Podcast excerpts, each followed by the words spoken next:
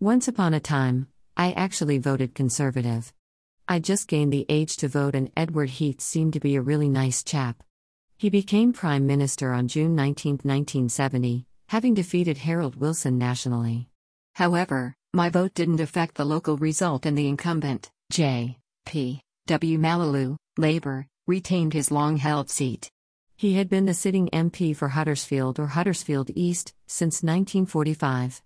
His role in Huddersfield has, since 1979, been taken up and maintained by Barry Sheerman, who is currently the second longest serving Member of Parliament.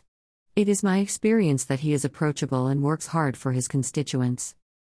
Only afterwards, during Heath's tenure, did I really start to notice, and as I began working, after college, how little the Tory party cared about the NHS, and how little they knew about people like me or cared about people with backgrounds unlike their own. In my mind, they were the selfish party, the party that looked backwards, rather than forwards. That's not to say that there are no decent Tories, just that they tend not to rise up and take power. From then on, I tended to vote for whatever the Liberal Party called themselves both locally and nationally, and I did so for an awful long time. I even canvassed for them once. Their policies seemed to be fair. I'd moved out of Huddersfield by now, and our local Liberal MP Richard Wainwright was a great chap. He worked for his community and for the people he knew from visiting local clubs and events. After him came two terms of Tory, hard to say how effective he was, we hardly saw him, three terms of Labour, which passed me by, and two terms of Tory again from 2010.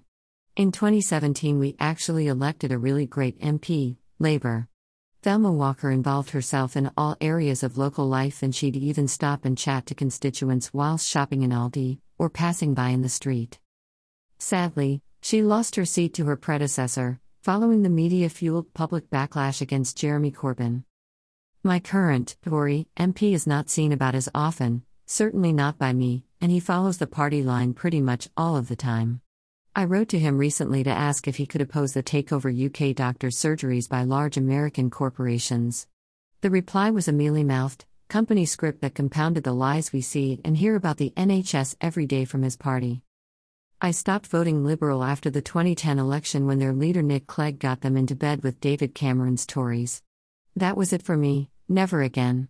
I should have realized that it might happen as my friend Jim, now sadly departed, always used to say scratch a Liberal, find a Tory. At that election, the Liberals had their best chance of achieving many of their main aims, such as free university education, and most importantly, proportional representation. Both, sadly unrealized as the party reveled in their position as Tory lapdogs. We have local and mayoral elections coming up this week.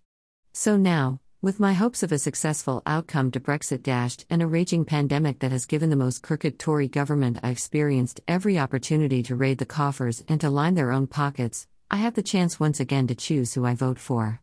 I'd like to vote Green throughout, but they have very little chance of upsetting the two party balance. Nevertheless, Andrew Cooper has my vote, alongside Tracy Brabin. I wish either of them every success.